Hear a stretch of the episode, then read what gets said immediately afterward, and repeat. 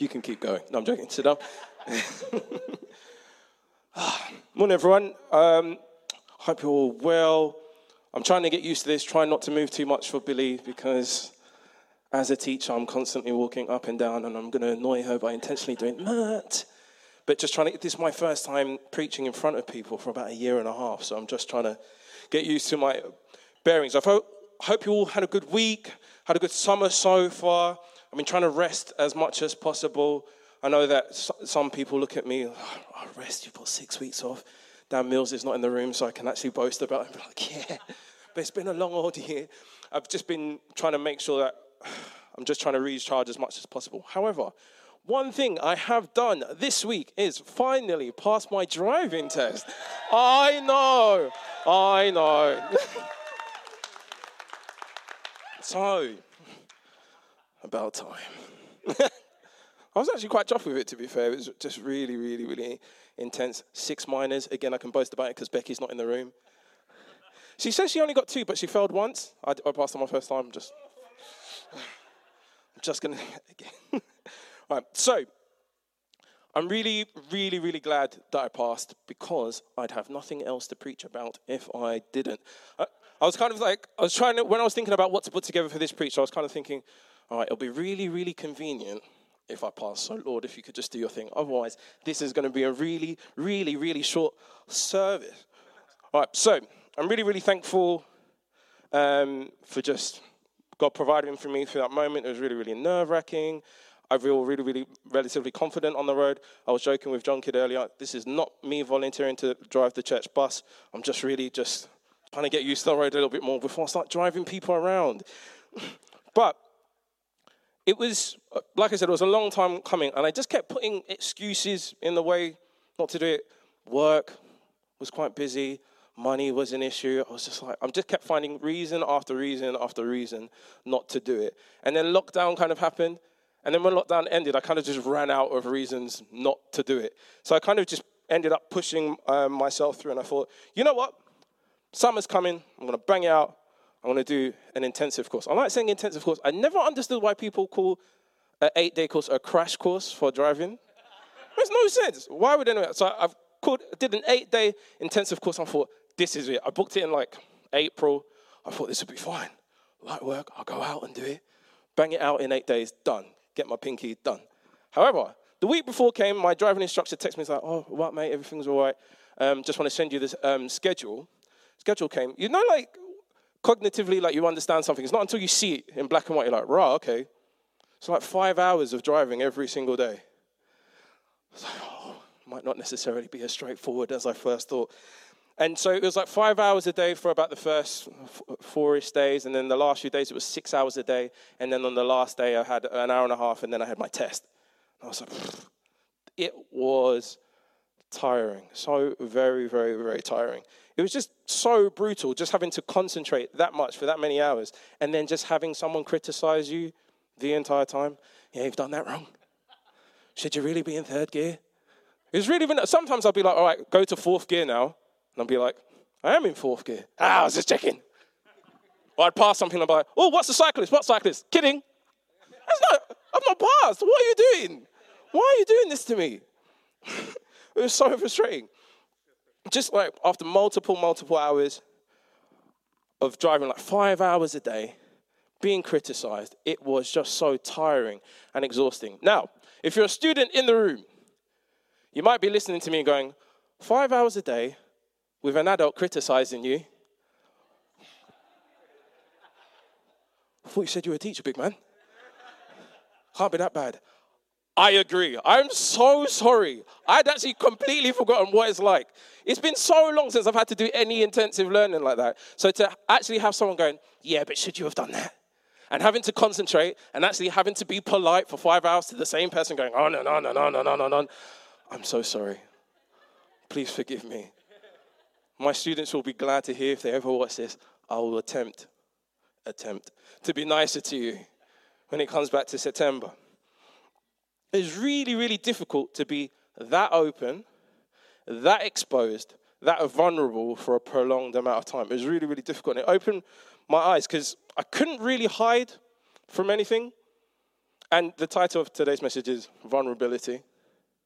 Thanks. I was really trying to find like a nice, snazzy title, and I was like, I'm just going to call it Vulnerability, just for, you know, in case anyone wants to search it up later. I'm not as good as Steven Furtick yet. Um, so, I just found it really, really difficult to be that exposed constantly and that, and that aware of my weaknesses and that aware of everything that I was doing wrong. I'm sure my family got tired of me day after they come back. Like, it's really hard, you know? Now looking at me like, yeah, yeah, we did tell you. But it's really, really frustrating. Just I come home day after day and I'd be like, I couldn't do it. I even let you into a secret. Mr. Show had a little bit of a meltdown on day two, morning of day two, just a little one. Oh, it was really frustrating. I think the first day, oh, it was the first day. I hit the curb once, whatever, that's fine. No one died. Then, second day, I just thought, fine, I've done day one, got the basics, light work. Day two, just be cruising. I'll be fine. Mm-mm. So I got out there. Oh, man, I was making so many mistakes. And this guy was like, shouldn't have done that, shouldn't have done that. Third gear, park, pause, cyclist. And I literally went, can we stop? Because I'm really, really getting wound up. And I didn't want to just be like, I run into the back of someone. And Mr. Show had a little bit of a meltdown. Had to get out of the car, park up. Car was facing this way instead of straight.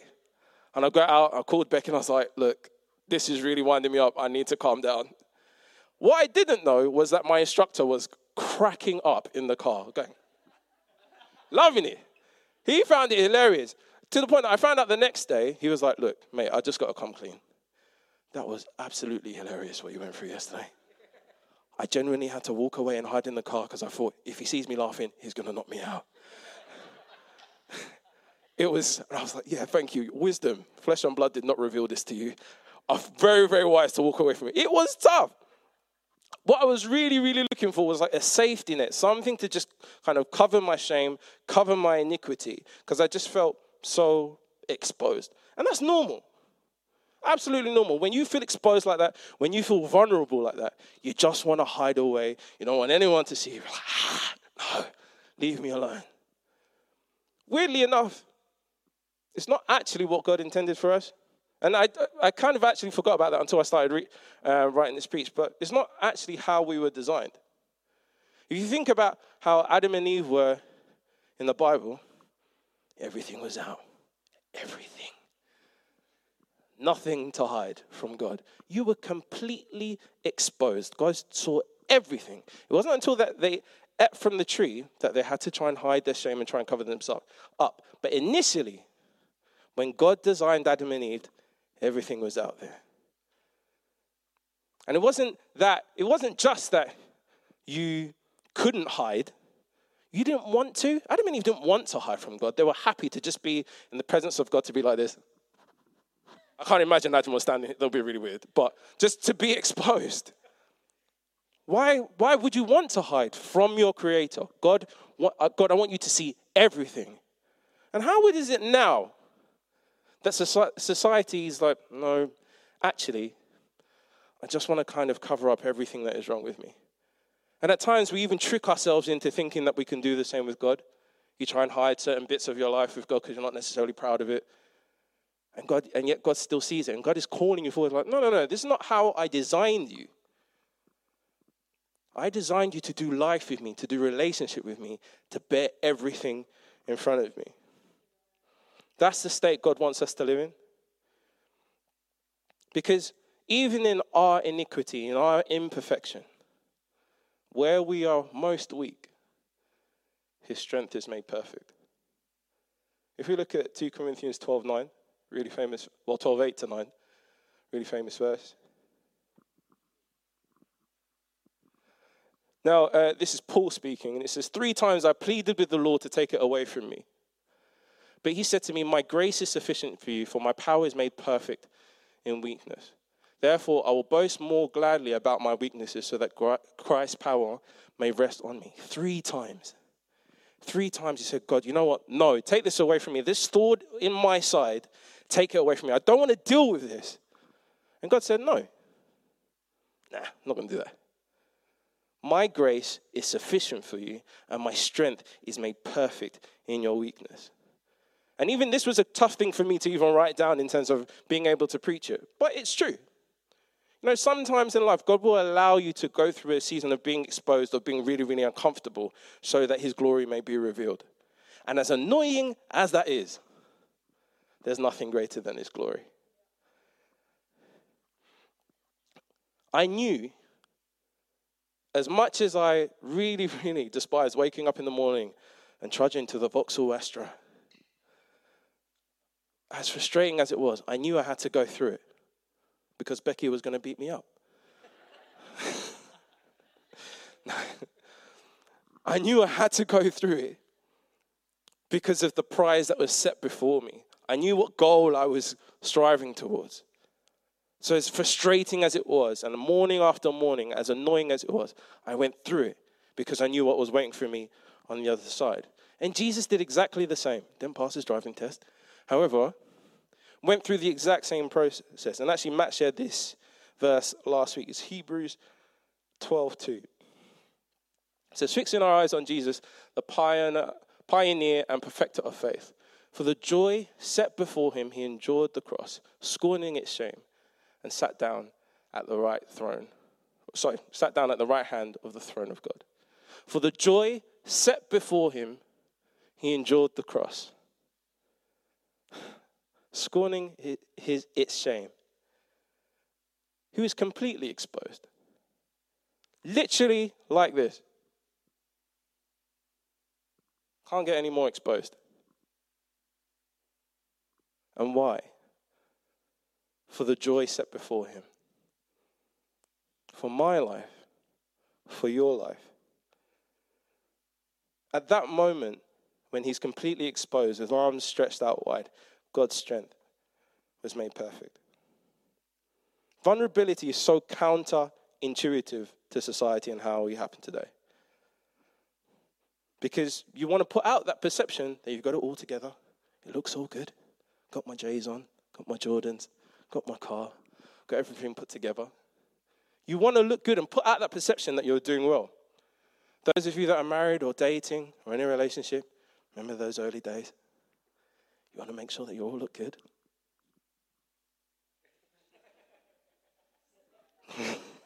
Everything looking fantastic.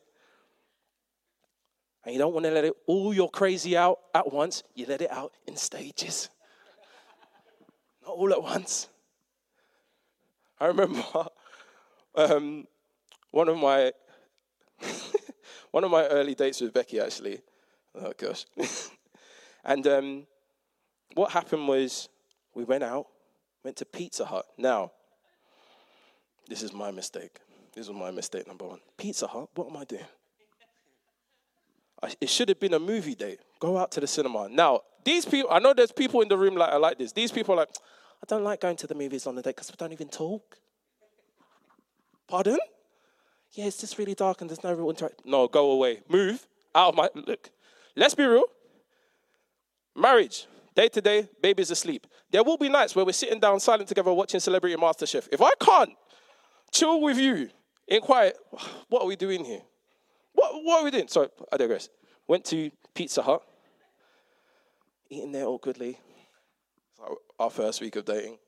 Someone please tell me why I'm using a knife and fork in Pizza Hut. Why?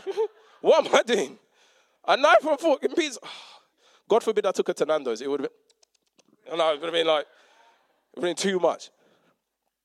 But you just feel really, really vulnerable. We're both like, I couldn't finish this. I'm so full. Meanwhile, three quarters of the pizza's there. You know that moment when you get home, you're really, really hungry. You're like, damn, I should have asked for a doggy bag. Just devour that right now.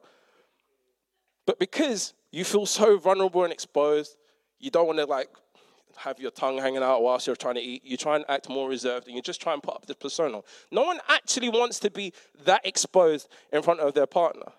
But ultimately, everyone knows in a relationship is really, really important to be vulnerable early on. Get it out there early on. If you're a messy eater, do it early. Go to Nando's early. Destroy the chicken. Just, just do it if you have to. If that's you, do it early. Be exposed, be vulnerable. Because having a meal in front of someone is really, actually quite intimate. It's really, really um, intimate. It's really, really exposing. Even the Jews knew this. For the Jews, having a meal together at the table was a place of mutual respect and vulnerability. And why is this important? Why is it important to have so many opportunities to have mutual respect and vulnerability? And I just want to kind of look at it through the lens of some of the Jewish feasts this morning and constantly come back to the idea of vulnerability. Now, I'm going to go through a few points. Few points.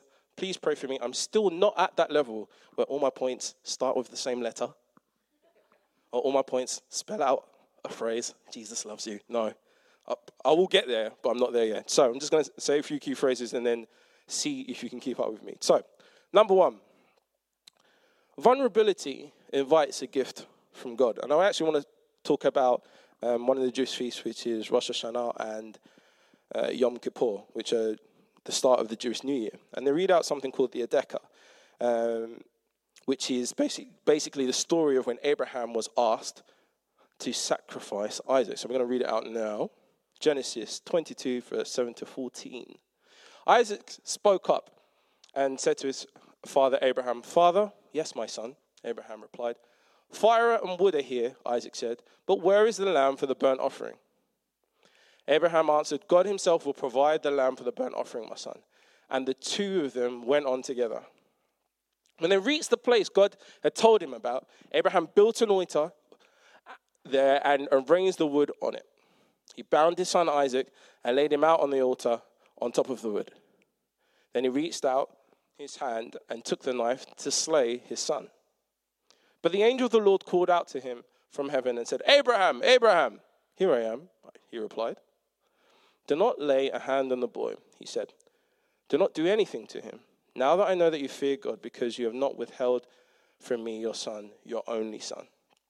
Abraham looked up and there in the thicket saw a ram caught by its horns. He went over and took the ram and sacrificed it as a burnt offering instead of his son.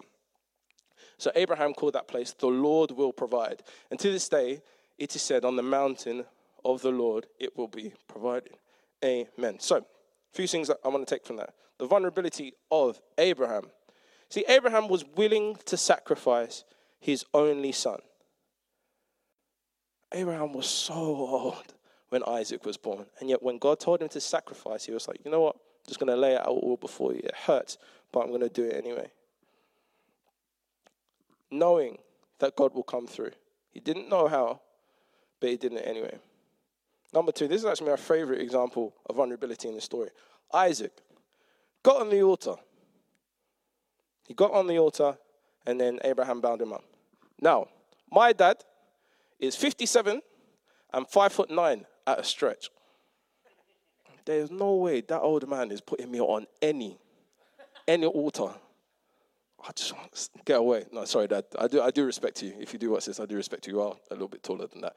But there's no way my dad is putting me on an altar and tying me down. It's not happening.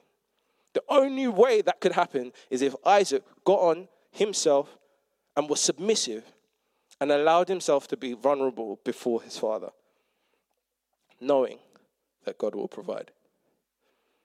Number three, the gift of the ram caught in the thorns, in the thicket. I love this. In the, the sacrifice in the place of Isaac just like Jesus was going on to be, also crowned with thorns to be our sacrifice in our place. Vulnerability invites a gift from the Lord. It allows Him to provide for us. It commands a blessing. And afterwards, Yom Kippur, which does follow Rosh Hashanah, is the Day of Atonement. And that's when the Jews confess all their sins, and the high priest lays his hands on a goat, known as the scapegoat, and sends the goat into the wilderness to atone for our sins. Just as Jesus did. Jesus became covered in our sin on the cross and atoned for us. He became our scapegoat, our Azazel, and became our scapegoat as a result. through his vulnerability. Now, five days after Yom Kippur, you have another feast. Jews love a meal. And it's called Sukkot, which is the Feast of Tabernacles. Now, it's in this feast that we see that vulnerability brings humility. Now, during Sukkot, what you have to do is build a shelter. It's like a weird hut type thing with about three walls, and then you have to lie down on the floor inside it and look to the sky and be like, wow, covered in branches. And the point of you lying inside the hut is to realize that your protection doesn't actually come from your four walls. Doesn't come from anything else. You're so completely exposed in that hut. Your protection comes from nowhere else but God. Nowhere else. And I love that at that feast, it's a sign of reflection to go, you know what? Even if I have these limited things around me, that's not going to protect me. What ultimately protects me is the King of Kings. So, whereas uh, Rosh Hashanah and Yom Kippur, vulnerability comes from dealing with your sin, at Sukkot, it reminds you of your protection from God above and the fact that even when you're exposed, your protection comes from God. And one thing that you've got to remember is Sukkot is actually at the end of summer, the dry season in Israel. So I'm going to read a verse and then I'm going to unpack it a little bit more afterwards. So it's John 7, 37 to 39. So, on the last and greatest day of the festival, which is actually Sukkot, Jesus stood and said in a loud voice, Let anyone who is thirsty come to me and drink. Anyone who believes in me, as scripture has said, rivers of living water will flow from within them. By this he meant the Spirit. Those whom those believed in him were later to receive. Up to that time, the Spirit had not been given since Jesus had not been glorified. Now, there's so much significance to this. So here's Jesus on the festival of Sukkot going, you know what? Those who are thirsty, come to me and I'll allow you to drink. And the reason why that has such significance for the Jews is because it had been dry for months and months and months. And actually, a lot of what a lot of Jews did whilst they were in the hut, what they were actually praying for is rain. They wanted rain to come. So, knowing that the Jews were praying for rain, were praying for water, Jesus stands up on Sukkot and says, You want the real stuff, you want the living water, you need to come to me. It comes through me. It comes through me. Not through anything else, not through your hard work, but through me. Vulnerability, being exposed, vulnerability breeds humility within yourself to remind yourself if I want anything through in life, it needs to come through Jesus Christ, my King and Savior. Amen.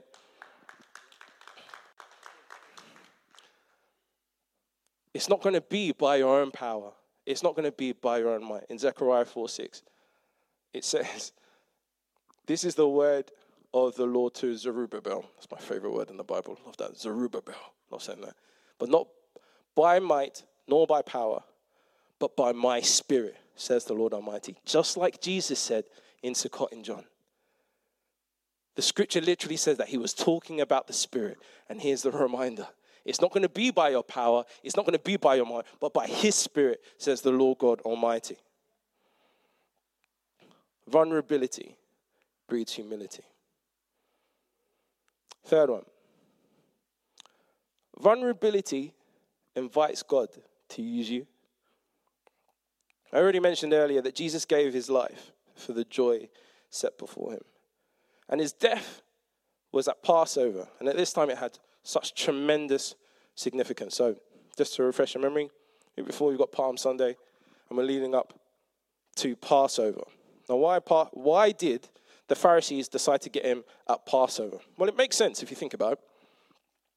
Every Jew in the land celebrating Passover. Some have traveled back to where um, they come from, miles and miles and miles, got there, had a massive feast. I don't know about you, but after I eat a lot, Christmas Day, I'm that uncle. Like, I'm that guy, just passed out.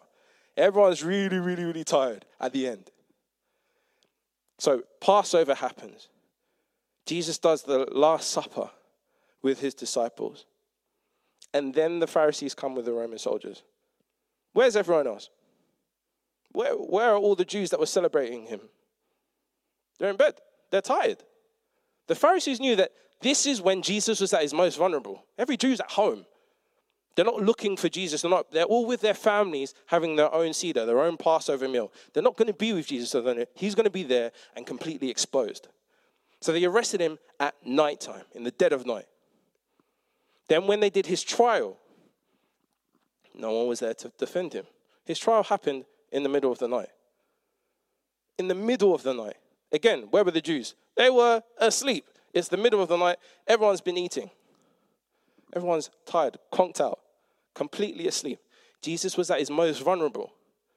So the Pharisees knew if we get him at this point, there's not going to be many people around to defend him. So though I always found it quite weird. You know, um, sometimes when you see depictions of it, you've got the same Jews going crucify and crucify and crucify. Where have you lot come from? No, no, no. Jesus' super, uh, Jesus' supporters are in bed. Those people, those Jews that are going crucify him, crucify, those are the ones that really, really hated him, that stayed up through the night to make sure that he got crucified. Jesus' supporters were nowhere to be found. And actually, it makes sense because when you think about it, Peter denied Jesus three times before sunrise. So it all had to happen in the middle of the night. All had to happen in the middle of the night. Completely exposed, no one to help him, no one to support him. It wasn't until Jesus was carrying his cross to Calvary that's when his supporters started to come back from the temple, and that's when they started to realize what was going on. And the Pharisees knew this, but made sure, no, if we're going to do this, we need to get Jesus at his most vulnerable, at his most exposed. And Jesus knew that, but knew that this was his appointed time for God to use him. Even though he knew it was at his most vulnerable, most susceptible to being captured, most susceptible to being arrested, he knew that this is when God is going to be able to use me. To fulfill the law, to become our sacrificial Passover lamb. Jesus had to be vulnerable to be used by God. But glory to God. We know that's not how the story ends. Three days later, Jesus rises again to set us all free. Amen? And you know the best bit is? There's another feast. Love you. Love a munch. The best bit is so there's another feast after this, and this is the feast of the first fruits. Now, it does vary um, when it is after Passover year to year, but that year, that year, the feast of the first fruits was on the Sunday, was on the third day. So, what Jesus was saying with his resurrection is, I'm back, and it's time for the harvest. It's time. With my resurrection, it's time. We are all here. I was vulnerable and thought to be dead. And I'm coming back to let you know that through my vulnerability, through my resurrection, we are going to have this harvest. We're going to save thousands of lives. God's people are going to rise and be saved through my resurrection on this day. And the Jews knew it. It wasn't a coincidence to them. They looked and went, wow, on the feast of the first fruits, the first harvest, the feast of the harvest, this is when my Jesus came back. This is when my Jesus came back. So, let the harvest begin. If this is where we're at, let the harvest begin. How are we going to do it? Through our vulnerability. Vulnerability commands a gift from God. Vulnerability breeds humility within you. And vulnerability allows God to use you. When people encounter you, they should encounter those three things. They should encounter God through your vulnerability. And I try and do this again and again through my preaching. I want to make sure that I can just be open and as honest as you. Like, I'm just a normal guy, just an annoying teacher. And yeah, I'm, I'm not going to stand here and be like, and be unnecessarily humble. Like, I, I recognize that God has given me a particular gift of communication, but I enjoy the fact that Pastor Barry is an apostle and is able to just speak vision over the church. But that's not me.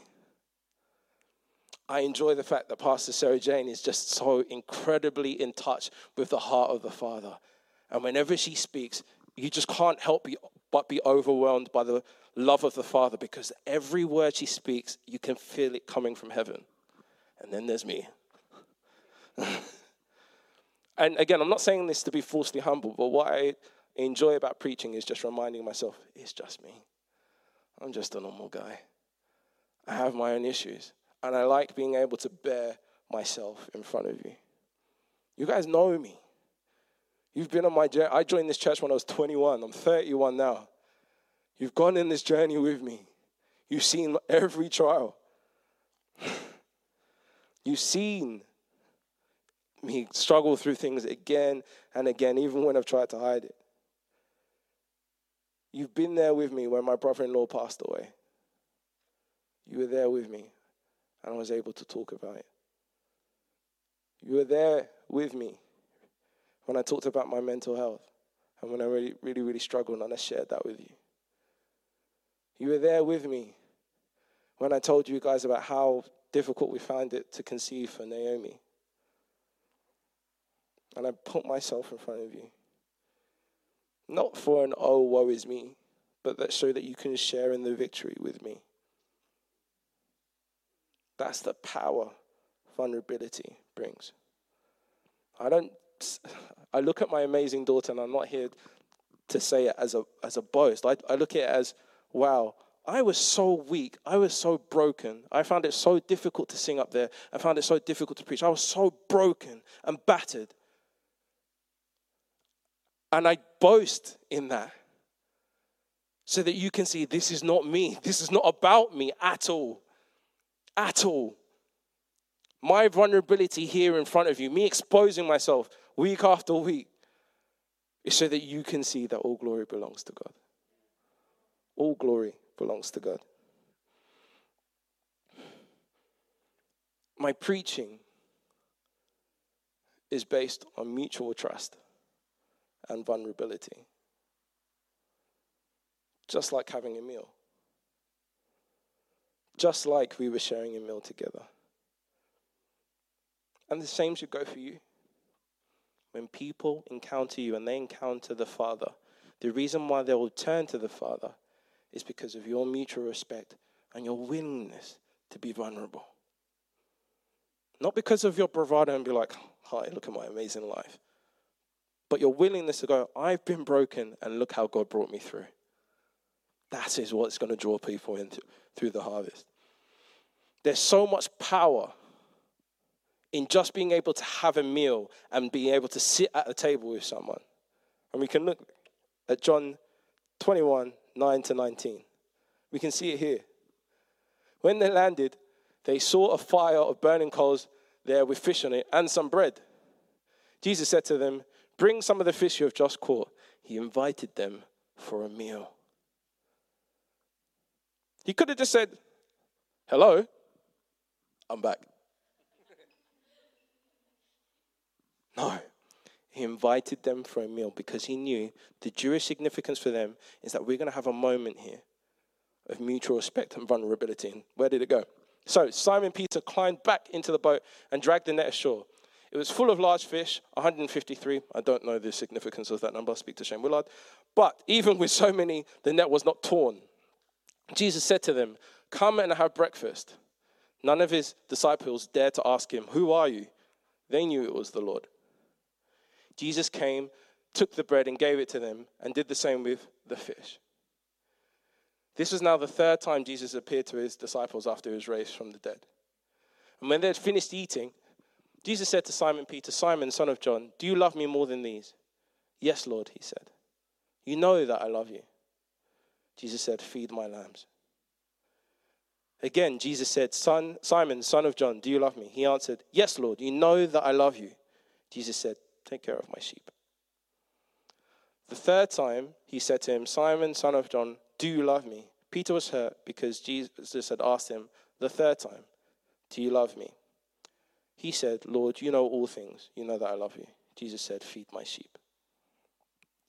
Very truly, I tell you that when you were younger, you dressed yourself and went where you wanted. But when you are old, you will stretch out your hands and someone else will dress you and lead you where you don't want to go. Jesus said this to indicate the kind of death that Peter would glorify um, God. Then he said to him, follow me.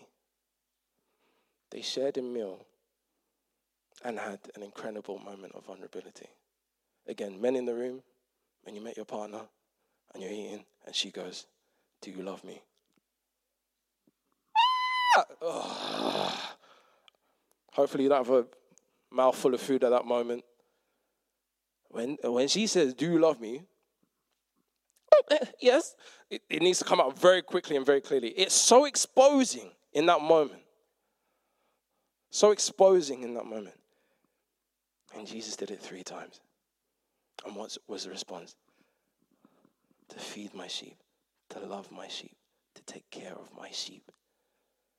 In this moment of incredibly incredible vulnerability, through our love, I want you to take care of my people. And that's what Jesus is calling us to do. Ultimately, your vulnerability should allow others to encounter Jesus. That is what brings salvation. Matt, can you come up, please? I'm going to read uh, Isaiah 25, 6 to 8.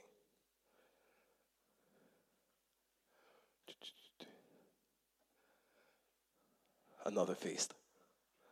On this mountain, the Lord Almighty will prepare a feast of rich food for all peoples, a banquet of aged wine, the best of meats, and the finest of wines. On this mountain, he will destroy the shroud that enfolds all peoples, all peoples, a sheet that covers all nations. He will swallow up death forever. Amen. The sovereign Lord will wipe away the tears from all faces. He will remove his people's disgrace from all the earth. The Lord has spoken. He's preparing a feast for us. But not just for us, for all peoples, for all faces, for all the earth, for every nation. And at the end of it, even when we feel at our most vulnerable and our most exposed, He will remove His people's disgrace from all the earth. One of my favorite verses in the Bible, it's not on there, so don't panic. One of my favorite verses in the Bible is Psalm 34, verse 5. And it says, Those who look to the Lord, their faces are radiant, they're never covered with shame.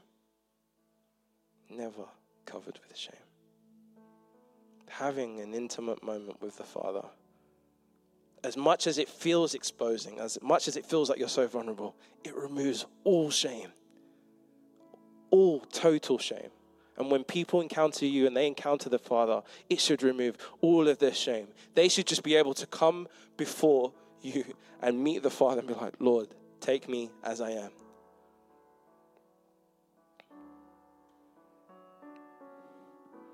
So, I stand here speaking to all of you to just say, and whether you're in the building or whether you're watching at home, just come to the Father as you are. He knows every iniquity, He knows every problem, He knows every issue with you, and yet He still wants you. Come as you are. Come as you are. So the question is this are you willing? Are you willing to be that vulnerable? It doesn't feel nice. It doesn't actually feel comfortable at all. However, from our very creation, that's what God intended for us. So be vulnerable for the joy set before you, for His strength to be made perfect.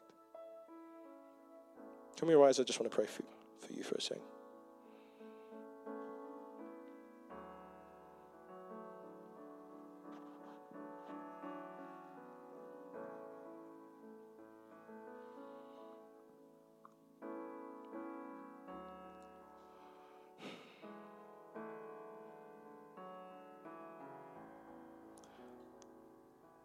Lord, thank you so much for the gift of your Son, Jesus. And I'm so thankful that we can hide nothing from you. So, Lord, us collectively as a church, in the room, online, everywhere, we stand here exposed before you, saying, Take us, use us for your glory.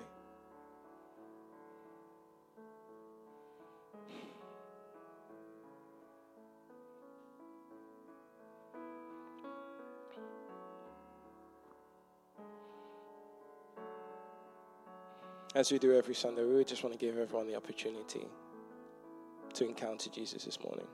And maybe that's you. Maybe you're in the room. Maybe you're watching at home. And you're sitting there thinking, I want that encounter. I've never been able to be that vulnerable before Jesus.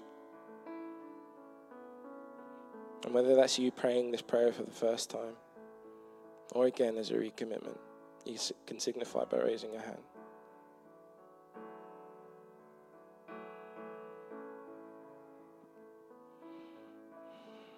Everyone's good in the room. Well, let's pray together to end the service. And if you're praying this prayer for the first time at home, please don't hesitate to just drop us a message to let us know of your commitment to Jesus. Dear Father, thank you for the gift of your Son Jesus, who, for the joy set before him, scorning its shame, bear himself on the cross. I make myself vulnerable before you so that you can use me for your glory. Come into my heart right now. Amen.